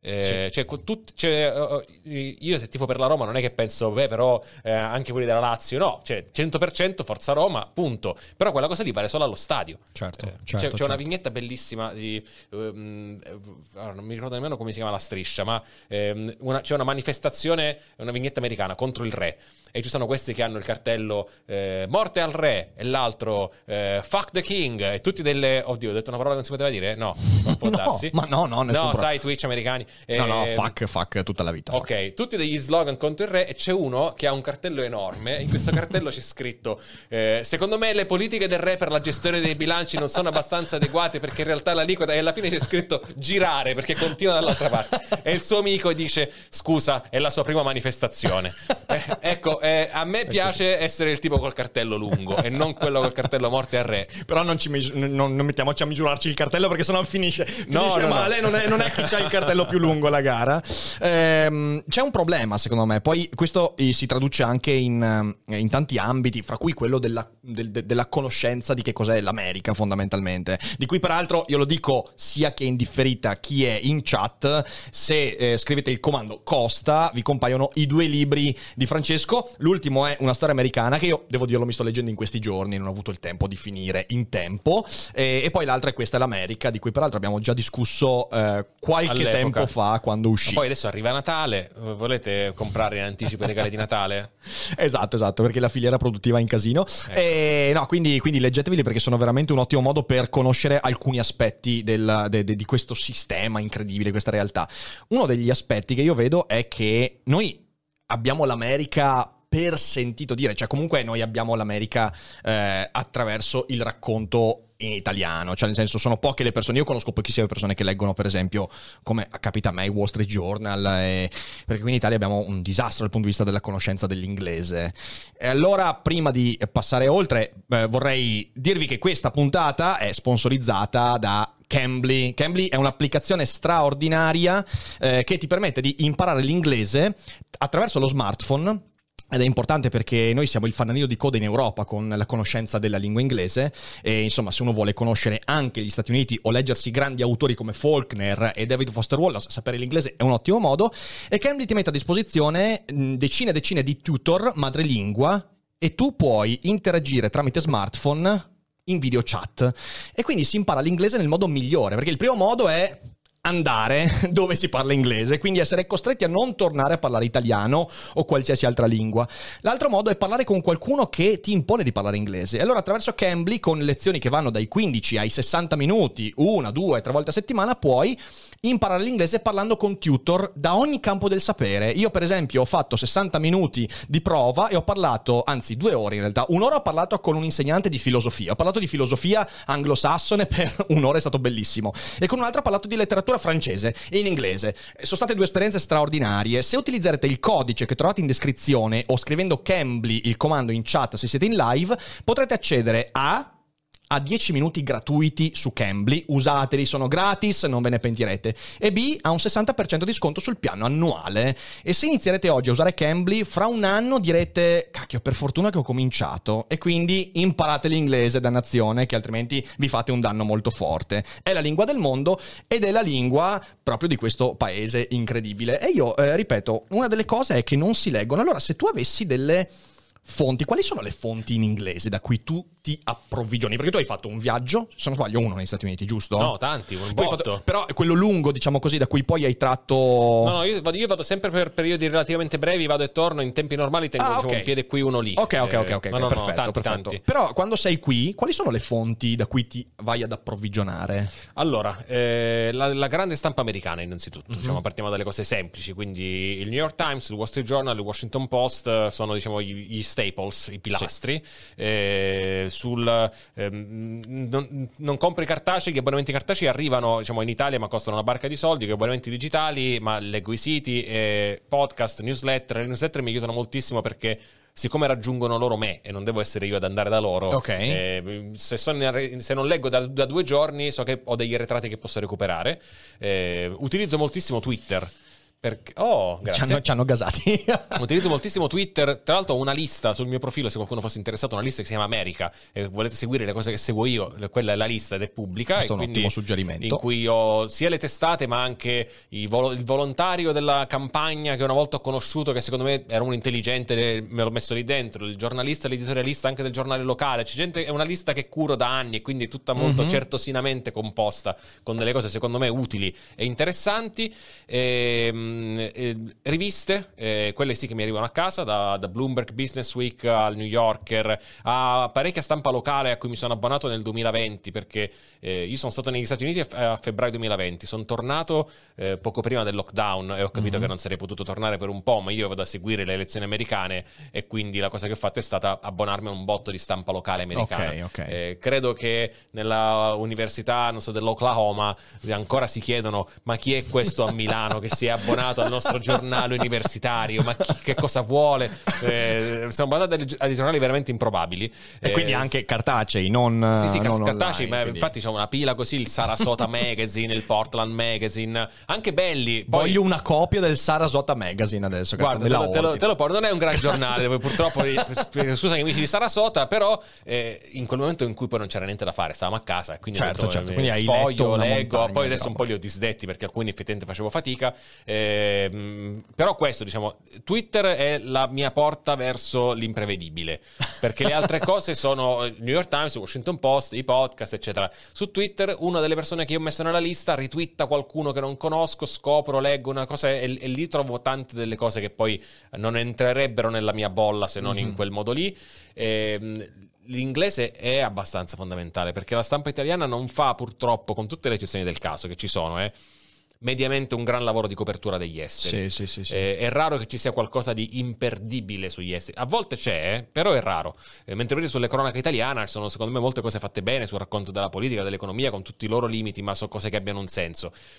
Se conosci l'inglese hai una facilità di accesso a, Ah, a un mondo di contenuti che cambiano la vita letteralmente. Ah, trovo che sia drammatico il fatto che noi veramente, cioè, poi mano a mano che scendi nel paese la lingua inglese diventa sempre più sconosciuta ed è incredibile perché poi, sai, questo, questo è un aspetto veramente drammatico perché non ci rendiamo conto che, per esempio, in regioni come la Puglia o la Basilicata, più del 60% dei finanziamenti europei torna indietro perché non si sanno scrivere i bandi, che devono essere in inglese ovviamente. Cioè gli amministratori locali, quelli che dovrebbero scrivere i bandi, non li sanno scrivere, che è una roba devastante. Infatti io mi rendo conto del fatto che da un lato noi abbiamo il bisogno di valorizzare le nostre risorse, a fuga dei cervelli, a cose insomma che sappiamo. Poi settimana prossima avremo qua Giulia Pastorella che ha scritto il libro proprio Exit Only, lei eh, ovviamente è stata un cervello in fuga che poi è tornato, però dall'altra parte mi rendo conto che l'Italia ha un bisogno immane di risorse che arrivano dall'estero, non tanto perché noi manchino le risorse, ma perché abbiamo bisogno di entrare in contatto con il mondo, siamo un paese chiuso, solo alcune realtà sono aperte, non so, mi vengono in mente alcune università, Trento, Trento fa delle cose straordinarie con Politecnico. Politecnico, esatto, però in realtà poi il sistema paese è sempre più chiuso a riccio e noi abbiamo bisogno immane di gente che da fuori arrivi qua e dica ok dai, mettiamoci un po' le mani in pasta in questa Italia. Guarda, il discorso che facevi prima sul nostro desiderio di proteggerci dal mondo, che potrebbe urtare la nostra sensibilità, ehm, con l'università, per esempio, è, è- è cruciale. eh, Ogni tanto qualcuno prova in Italia, adesso è un po' più facile di prima, ma all'inizio era molto complicato fare dei corsi di laurea in inglese, Sì. soprattutto nell'istruzione di alto livello, nell'istruzione di eh, alta specializzazione, eh, che se, se vuoi tra l'altro che quel tipo di corso rappresenti anche davvero una sorta di formazione anche professionalizzante in determinati settori che nel mondo esistono in inglese, eh, ha un senso. Eppure stracciarsi le vesti, ma noi la nostra bellissima, ops, la nostra bellissima lingua, il nostro guaia, questo cedimento, è... magari hai pure ragione, ma il, il, mondo, non so, doesn't care about your feelings, non, non, noi, per dire una, ecco, vedete che lo so, al mondo non importa di quello che tu pensi della lingua italiana, il mondo se funziona in quel modo non vuol dire che tu debba essere succube, subalterno, eh, però accettare la realtà, sì, guardare in faccia la realtà e attrezzarti. Se certo. vogliamo fare il grande rilancio della lingua italiana, facciamolo, ma non passerà decidendo di non prendere mai più un ricercatore straniero. No, è no? una roba assurda, una roba assurda. Peraltro, tengo, tengo, particolarmente al discorso che hai fatto, perché è un argomento che su Daily Cogito torna fuori spesso, cioè the world doesn't care about your feelings. Eh, in realtà noi viviamo in un'epoca in cui i nostri sentimenti sono diventati centrali. C'è un bellissimo libro di un autore che non, non mi ricordo se è canadese o americano, che è Paul Bloom, che ha scritto questo libro Against Empathy ok? Che è un libro che io ho letto negli ultimi anni, è un libro con tanti limiti, è un po' verboso, però dentro c'ha dei contenuti pazzeschi, te lo consiglio. Lui dice, attenzione, perché l'empatia, l'emotività, il sentimentalismo eh, sono grandi strutture del nostro animo, cioè devi essere empatico nei confronti dell'altro. Però la politica non deve essere guidata dall'empatia, cioè non è, non è l'empatia, sono, sono i fatti che devono guidare la politica. E lui ha perfettamente ragione, fa questo esempio che per me è un esempio eh, che poi in realtà si può declinare in tantissimi modi. Eh, nel 1997 ci fu questa legge eh, nello Stato di New York che fondamentalmente eh, andava a scarcerare preventivamente eh, alcuni ehm, colpevoli di alcuni reati, fra cui c'era anche l'assalto, ok, l'assalto sessuale. Ovviamente c'erano delle condizioni, ok? La condizione prima di tutto era quello che lo Stato dovesse reinserire, reintegrare queste persone dandogli lavoro, permettendogli di non eh, avere una recrudescenza dei propri comportamenti e atteggiamenti in carcere, perché sappiamo che il carcere, insomma, non è esattamente il posto in cui un posto criminogeno. Spesso. Esatto, è molto criminogeno. E questa legge è stata, se non sbaglio, per due anni, due anni e mezzo, e le statistiche sono crollate, cioè la reiterabilità del crimine è crollata. E poi è capitato un esempio. Certo. Un uomo scarcerato ha ucciso una donna che ha beneficiato, cioè questo uomo aveva beneficiato della legge. La legge è stata cancellata, ok? E Bloom parte da questo esempio per dire è evidente che io devo provare empatia personalmente, devo essere empatico, devo sentire la sofferenza di questa persona, ci mancherebbe. Ma quando la politica si fa, eh, si fa eh, trascinare da quell'empatia, fa più danni che altro. Eh, da un certo punto di vista è un punto importante. Sì, questo. ma sai, non so nemmeno se davvero ci sia una contraddizione, nel senso che se tu decidi di ehm, mantenere in piedi quella legge che mettiamo qui che siamo sicuri che i dati ci dicano, appunto, dati alla mano, che quella legge ha effettivamente fatto crollare il tasso di recidiva. Sì. Eh, questo vuol dire che togliendo quella legge, con ogni probabilità il tasso di recidiva crescerà. Sì. E quindi in qualche modo tu sei empatico verso la donna che è stata uccisa, ma non sei empatico sulle 10 che saranno uccise dopo domani. E, non è che diciamo devi vincere, e quella, l'empatia in quel caso non funziona. Eh, semmai lì è proprio una questione di eh, probabilmente di, di, come prendiamo certe scelte in modo completamente istintivo eh, e, e, e, guidati soltanto dall'emotività. Emotività? Eh, perché? Perché l'emotività crea consenso, cioè nel senso cosa è successo? Certo. I politici che hanno, cioè era molto, tu immaginati il politico che va a, dopo questo evento di cui parlano tutte le cronache, che va davanti alla popolazione e dice Ragazzi, questa cosa è una tragedia, però la legge funziona. Quel politico probabilmente è sì, difficile guarda, che venga. Adesso sembra che io, qui, io, e te qui stiamo facendo un discorso in cui alla fine ce ne freghiamo della donna uccisa. Ma, no, assolutamente, no. assolutamente, Ma ti racconto no. un altro esempio che, che è perfetto. Tra l'altro, questa è una storia centrale nella propaganda e comunicazione politica americana. Eh, Dukakis, sfidante di Bush padre alle elezioni del 1988, da governatore del Minnesota, se non sbaglio fa una legge come quella lì, una legge con dei permessi premio per delle persone che erano state condannate anche per reati violenti, ma si comportavano bene, erano insomma buona condotta, avendo fatto anche un pezzo di già di pena detentiva esaurita, insomma persone che meritavano quella cosa lì, che non era un vero permesso premio, ma erano modi per reinserirle nella società. Eh, il programma funziona, eh, queste persone persone cominciano a fare dei lavoretti, vengono reinserite, eh, eccetera. Eh, una di queste persone, Willie Horton, un uomo afroamericano, invece non torna più dopo la fine del permesso premio in carcere, i permessi duravano nel weekend, eh, lo perdono di vista, si dà la latitanza e lo ritrovano quando uccide una ragazza col suo fidanzato. Eh, Willie Horton diventa un simbolo perché eh, George W. Bush, George Bush padre fa uno spot in cui c'è la sua faccia di uomo nero che fa mhm. molta paura nel, nello spot e dice il eh, governatore Dukakis ha fatto uscire di galera questo qua che poi ha ammazzato questo, ha ammazzato quest'altro grazie a una legge e, e quella roba lì è raccontata come se la cercate su Wikipedia, se la cercate su Google, se ne leggete nei libri, come uno dei momenti di, eh, di, peggiori sul piano razziale in America. Una delle cose più razziste che un politico abbia mai fatto, perché era molto chiaro per come era costruito questo spot, che il punto era l'uomo nero. Certo, Lui certo. fa uscire i neri di galera, i neri che ammazzano le brave ragazze e i bravi ragazzi bianchi. E, quella legge però aveva un senso, eh, per cominciare a parlare di carcere però eh, No, dura sì. anche qui nel senso che Facciamo quattro ore di live. l'indulto Eh, sì, sì, sì. il carcere è una di quelle cose che abbiamo preferito, abbiamo deciso di non di, Di far non- finta che non ci sia. Eh, Eh, sì, ed è, ed è- una cosa accade, drammatica, una cosa drammatica quella. Beh, insomma, situazioni di questo tipo ce ne sono devastanti e non ci rendiamo conto che in realtà il carcere, beh, oddio, cioè, se uno vuole leggersi un libro che ancora oggi fa scuola è Sorvegliare e punire di Foucault, Eh, che ti piaccia o no, quello che lui ha scritto negli anni 70 eh, ancora oggi vale, cioè il sistema carcerario ci ripulisce in qualche modo la coscienza del fatto che nella realtà esistono cose che, che- che- che contraddicono il nostro senso di giustizia, a volte anche per condizioni di povertà o via dicendo, e, e però va a peggiorare enormemente la situazione quando non viene, non viene poi a... Però non proviamo empatia nei confronti delle persone detenute. È vero. Come mai? Nel senso, io ho una mezza risposta, ci somigliano di meno, se lo sono meritato. Però, non so, è una risposta soddisfacente? Beh, per me la risposta... sono meritato non è quello che penso, è quello che penso che Certo. possiamo dire. Per me la risposta è legata a un problema filosofico e si chiama libero arbitrio, cioè nel senso in fin dei conti noi viviamo in un occidente dove negli ultimi 700 anni ci siamo ripetuti l'idea che ognuno di noi le proprie scelte le fa perché dietro c'è un'intenzione e quindi se tu compi un crimine è perché hai avuto l'intenzione di farlo. Questo è diventato un modello che da un certo punto di vista è necessario, da un punto di vista ma anche giuridico, pensaci un secondo, se tu togli questo elemento non hai più la responsabilità delle azioni. È un problema enorme, dall'altro crea dei danni pazzeschi perché tu hai persone che cadono nella miseria, nella povertà, non certo per incapacità o perché l'hanno voluto, e però devi ricordare a te stesso per stare in un sistema di pensiero filosofico così che queste persone se la sono cercate in qualche modo. Questo è un tema per me interessantissimo. È, uscito anche qualche tempo fa un pezzo sul Guardian, se non sbaglio, poi ne abbiamo parlato anche noi sul post su un, un problema che coinvolgeva i filosofi che invece non credono nel libero arbitrio, che secondo me fanno degli argomenti molto interessanti e convincenti. Ehm, per cui sono in difficoltà perché la gente gli scrive: Ho letto i tuoi libri, adesso voglio, voglio suicidarmi. Eh, perché se, se entri in quel mindset lì diventa poi complicato eh, avere percezione di sé nella, nella propria vita. Ehm, però eh, il, il tipo ha preso una decisione. Eh, ha deciso di rapinare una banca perché l'ha deciso lui e tu no. Cioè, Certo. che, cos'è, che, cos'è che ci determina, che, ci, che fa sì che siamo le persone che siamo? In parte è genetica e quindi è casuale, non, ha nessun- non abbiamo nessun ruolo.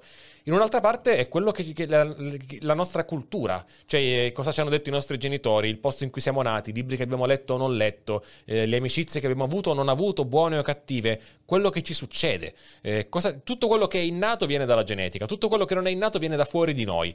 Eh, e quindi no- non dico che sia tutto predeterminato, eccetera, figuriamoci, qui entriamo in, un- in un- in una, una roba molto complessa. Però quindi dovremmo essere più empatici nei confronti, secondo me, delle persone detenute, delle persone che, che fanno delle cose orribili, non per dire poverino, eh, è chiaro che chi è pericoloso va tenuto lontano da chi Certo. non è pericoloso. Eh, p- però la comprensione è come a quella persona sia capitata una mano di carte molto diversa da quella che è capitata a noi, sicuramente sì, anche se quella persona è uno stronzo, perché se io non sono uno stronzo, ho avuto la fortuna di non nascerci o di avere dei genitori che non erano, sai quella roba lì, sii te stesso. Sì, sì, sì, sì. sì. Eh, dipende da chi sei però. Eh, dipende da chi sei, dipende da do- dove sei cresciuto, dipende da chi ti ha cresciuto. Sono tanti, beh, vabbè, cioè, nel senso, se vogliamo restare nell'ambito statunitense, John Rawls ha scritto The Theory of Justice, che ci piaccia o meno, che stiamo meno d'accordo, eh, però è un punto essenziale, cioè costruiamo una società come se prima di nascere fossimo tutti ciechi alle condizioni in cui nasciamo. Questa sarebbe la condizione secondo Rawls per costruire una società, società veramente equa. Eh, io sai, su queste, su, questi fa- su queste faccende io non ho, cioè io non credo che si possa avere una risposta, puoi soltanto mettere insieme dei pezzi. Io qualche giorno fa ho fatto la monografia su Sant'Agostino e ancora il problema di Sant'Agostino. L'anima è individuale, è tua, ce l'hai, ti rappresenta in quanto unità essenziale della realtà? Oppure quella che chiamiamo anima in realtà è una cosa che o non esiste, oppure non ha a che fare con te come individuo ed è uno spirito, qualcosa di, di collettivo. È, è una risposta a cui è difficile arrivare. Io credo che di nuovo torniamo a un discorso di polarizzazioni, perché da un lato tu hai il determinista duro e puro che ti dice tutto quello che fai non ha niente a che fare con le tue intenzioni. La tua decisione è solo un'illusione. Addirittura, non so, Daniel Dennett dice che la coscienza è un trucco di prestidigitazione della natura e quindi in realtà devi arrenderti al fatto che tu non hai un ambito decisionale e ti racconti di averlo perché ti aiuta a sopravvivere. E, e, questo è un estremo molto forte. Siamo marionette del destino. Come se avessimo un fungo nella mente che ci fa fare le cose, ma noi non abbiamo. Siamo automi, androidi come quelli di Philip Dick. D'altra parte, c'hai eh, invece i filosofi che dicono: no, è evidente che tu hai un'anima individuale che ha una connessione in qualche modo divina con chissà chi, Dio, eh? e quest'anima è slegata dai fattori genetici, fisici, sociali, ambientali ed è l'altro estremo. Certo bene o male, nella mia vita un po' mi sono accorto che un boh, un per cento di capacità di determinare, però un 1%. Ecco, io credo che sia devo gestire bene quell'1%. Certo, ma, ma il punto è che ce l'hai. Ce l'hai forse perché tutte le altre condizioni ti hanno permesso di averla. E eh. ce l'hai dentro. Cioè, nel senso, è, hai visto quella serie TV che si chiama Devs? Eh, Devs no, però me l'hanno consigliata in tanti, devo vederla. Devi devo vederla. vederla. È breve, quindi non, è un, non richiede un grande investimento in termini di tempo la premessa della serie non è spoiler, questa è la premessa della serie, eh? quindi non, non, non, poggiate le armi. Pre-spoiler, quindi, è, come i pre È un pre-spoiler, eh. è che se, se, tutto è effettivamente in qualche modo de- determinato dal contesto, oltre che dalla genetica, e quindi qui devi accettare questa premessa, ma in, questo, in questa serie c'è uno scenario in cui questa è la realtà di questo imprenditore visionario californiano matto, come i californiani, quello di Facebook. Ok L'unica cosa che ti manca per poter prevedere il, tutto quello che accadrà da qui in poi è una sufficiente potenza di calcolo. Uh-huh. Perché se ce l'hai, puoi mettere dentro tutti i dati, tu, tutti i dati del mondo, di tu, qualsiasi cosa, gesticolo un sacco e, e, prevedere che cosa succederà tra un anno, tra due anni. Ed è, è chiaro che è la premessa di una serie, certo. quindi non dico nient'altro. Però ti fa molto ragionare su questa è cosa. È la qui. psicostoria di Asimov, no? Se vogliamo andare al ciclo della fondazione, Asimov, eh, Harry Seldon, questo matematico che ha una sufficiente potenza di calcolo da poter indovinare quello che sarà il percorso della civiltà nei prossimi 5.000 anni, anzi no, 500.000 anni. Però c'è, c'è un però. Harry Seldon dice questa cosa può prevedere il movimento delle masse, non può prevedere l'elemento degli individui. E infatti poi la sua psicostoria viene messa in crisi dal fatto che accade qualcosa che è individuale, che è imprevisto. Perché e io sono molto in linea con quello che dice Asimov, che era un determinista. Però cos'è che dice Asimov? Dice, sicuramente siamo il frutto di tutto quello che ci circonda. C'è un problema, non possiamo sapere tutto quello che ci circonda. Cioè non abbiamo quella potenza di calcolo che tu mi hai appena descritto, è un'ipotesi puramente fittizia. Certo, certo, impossibile da concretizzare. C'è un, c'è un biologo che ti consiglio perché è veramente bravo, che è Sa, Sa, Sa, Sa, Sapkowski, Sapkowski, Sapkowski no, lo scrittore. Oh madonna santa, datemi, datemi un aiuto ragazzi, quello di Behave, eh, vabbè qualcuno me lo scriverà in chat, adesso te lo dico il nome. Sapolsky, bravissimo. Sapolsky. L'ho citato un sacco di volte ma adesso l'Alzheimer Alzheimer comincia a galoppare. Sapolsky eh, fa un esempio, lui dice immagina un bambino in Siria, eh, adesso in questo momento è dentro in, in casa con i genitori che litigano furiosamente arriva un bombardamento. Arriva un bombardamento, un casino incredibile, crolla mezzo tetto, lui non sa come stanno i genitori e gli hanno insegnato che appena esci in strada in una situazione del genere devi prendere la pistola che c'è nel cassetto. Esci in strada con la pistola, in mezzo al fumo, al disastro, all'agitazione, vede un tizio che si avvicina lui, vede un'ombra che brandisce qualcosa. Il bambino aspetta 2-3 secondi e poi spara. Quando si avvicina scopre che il tizio aveva un cellulare in mano. Come giudichi questo fatto? Tu hai 10.000 possibilità di giudicare questo fatto. Puoi prendere, puoi fare il libertario duro e puro dire, vabbè, cioè nel senso questo ragazzino ha deciso di sparare prendendosi il rischio di sbagliarsi e quindi è colpevole di omicidio con attenuanti. Se sei perché, sei... era, perché, era, piccolo e in situazione esatto, di grande disagio esatto, psicofisico. Ok, perfetto. Puoi prendere il fattore invece emotivo, ok? C'è un momento in cui la tua capacità cognitiva non è lucida, ti senti in pericolo, l'adrenalina pompa a mille e quindi prendi una decisione di cui sei sì responsabile, però non può essere colpevole, quindi è un omicidio colposo, ok? Puoi prendere fattori educativi, lo zio ha insegnato a questo ragazzino che la difesa del proprio corpo viene prima della prudenza nei confronti dell'altro e quindi il vero responsabile è l'educazione. Okay. Puoi prendere il fattore genetico. Questo bambino ha delle ghiandole surrenali che sparano molto più adrenalina nel sangue rispetto ad altri e quindi la sua cognizione è molto più offuscata. Dov'è che ti fermi? E, e qual è la forza che pesa di più? E... Esatto, cioè... e l'idea è che alla fine dei conti, per quante conoscenze abbiamo della nostra psicologia e vita, arriverai a un certo punto e dirai eh, questa percentuale qua lui l'ha fatto e un altro non l'ha fatto. Poi ovviamente è il bambino, eh. però Certo, certo. lui l'ha fatto e l'altro non l'ha fatto. E tutta la nostra democrazia e il nostro diritto si basa su quello. E quando pensi a quanto sia debole questa premessa, ti rendi conto di quanto sia fragile il sistema in cui viviamo. Certo, certo, e quanto noi eh, ci abbiamo costruito sopra. Eh, non, non solo in termini di istituzioni, ma proprio di vita in una società, cioè di vita in una comunità di persone che prevede determinati ruoli, determinate aspettative. Se ordino una pizza so che mi arriverà la pizza e tutte quelle robe lì. Qualcuno in chat ha detto pure il bambino era semplicemente uno stronzo. Vabbè, vedi, anche questa è una lettura. Genetica, molta, la met- la molta empatia, nella- esatto, molta empatia esatto. in chat. e grazie anche per la presa per il culo di quelli che dicono: Ah, il grande Minchiowski. Siete veramente simpatici, ragazzi. Siete veramente simpatici. Senti qua, per andare verso la conclusione di questa chiacchierata, e poi passiamo un po' di domande.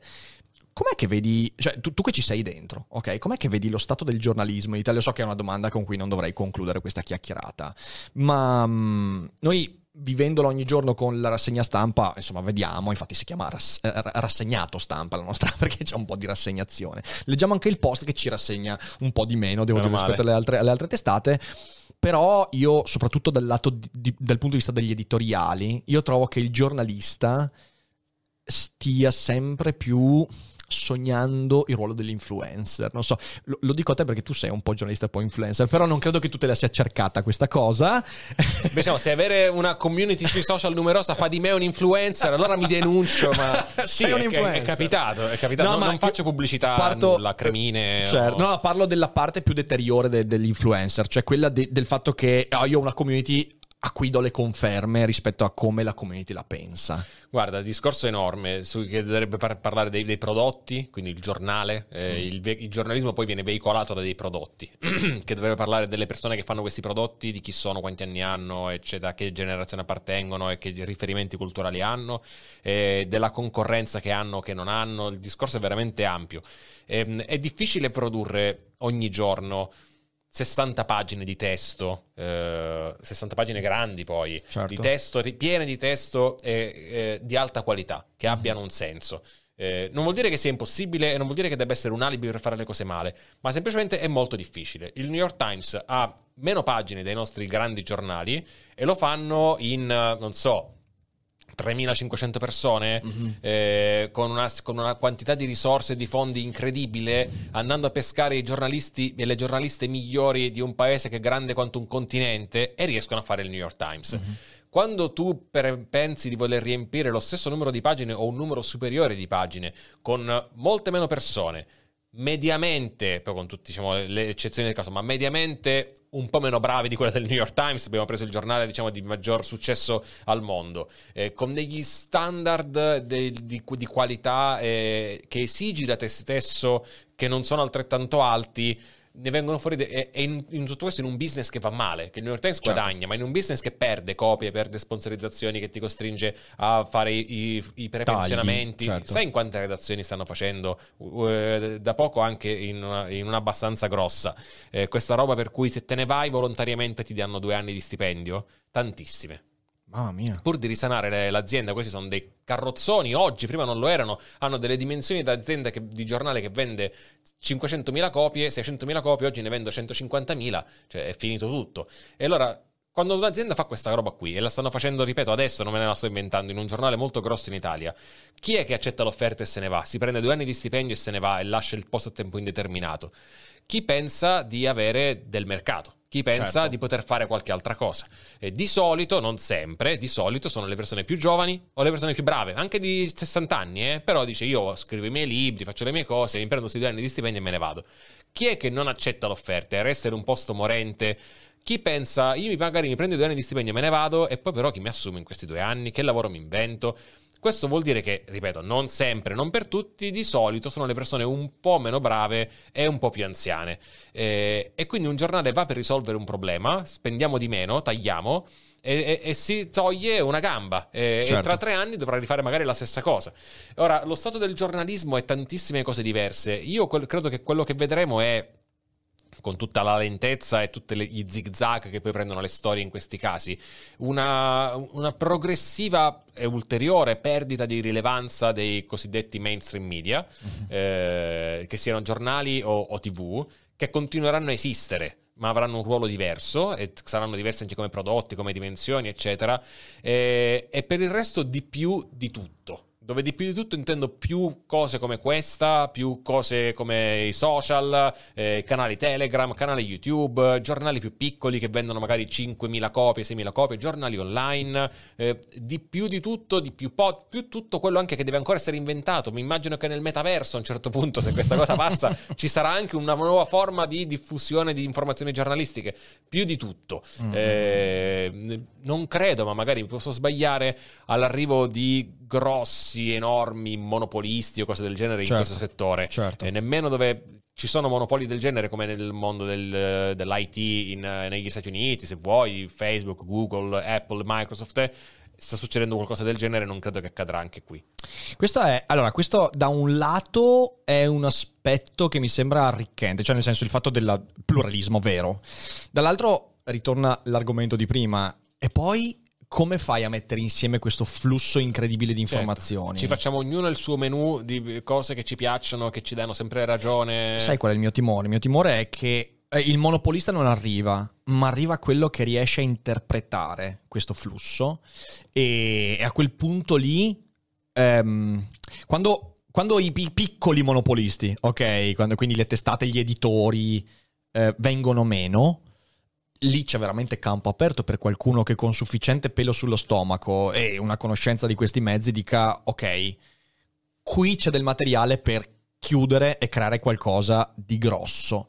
Io credo che il rischio sia forte. Sì, sai, non è facile saperla fare quella cosa lì, eh. mm. ci vogliono un sacco di soldi, eh, vuoi fare un nuovo giornale, una nuova tv che prenda il posto del Corriere della Sera eh, Daily Cogito è esattamente questo, sa? cioè il progetto è quello. Non dovevo dirlo pubblicamente. Ti auguro di farcela, ma lo sai, ti auguro, no. ma sai anche già, non serve che te lo dica io, che sarà dura, eh, nel senso che devi raggiungere un pubblico vastissimo e diversissimo.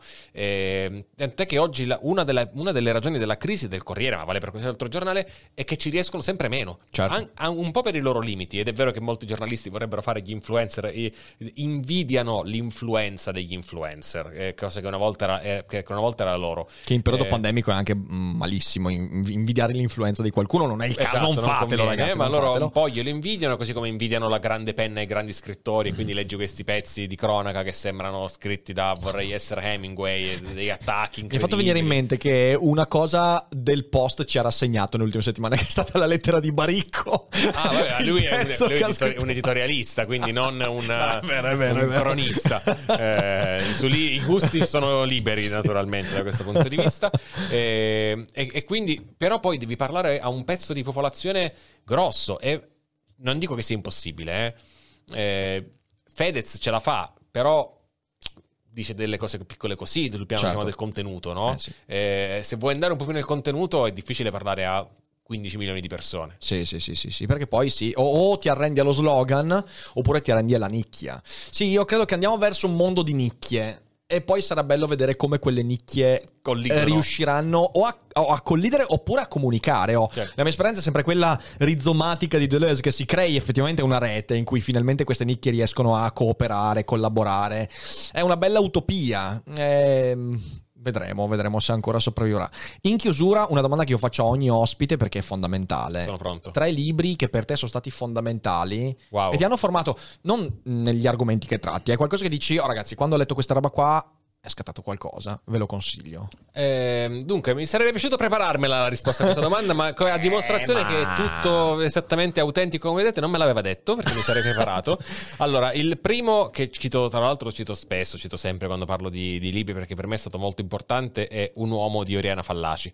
È un libro pazzesco, eh, oh, yes. una storia incredibile vera che riguarda sia eh, la resistenza contro la dittatura dei colonnelli in Grecia e un rivoluzionario eh, Alekos Panagoulis che Oriana Fallaci che raccontando questa storia si innamora di Panagoulis, inizia una relazione con Panagoulis e quindi il libro è una roba veramente incredibile, scritta eh, da Dio e, e, capisco che qualcuno che legga quel libro poi voglia scimmiottare quello stile lì e dire anch'io posso fare il grande... No, diciamo, Oriana Fallaci, specialmente poi in quella fase della sua carriera, Ca- capolavoro, eh, infilò due o tre libri pazzeschi uno dopo l'altro.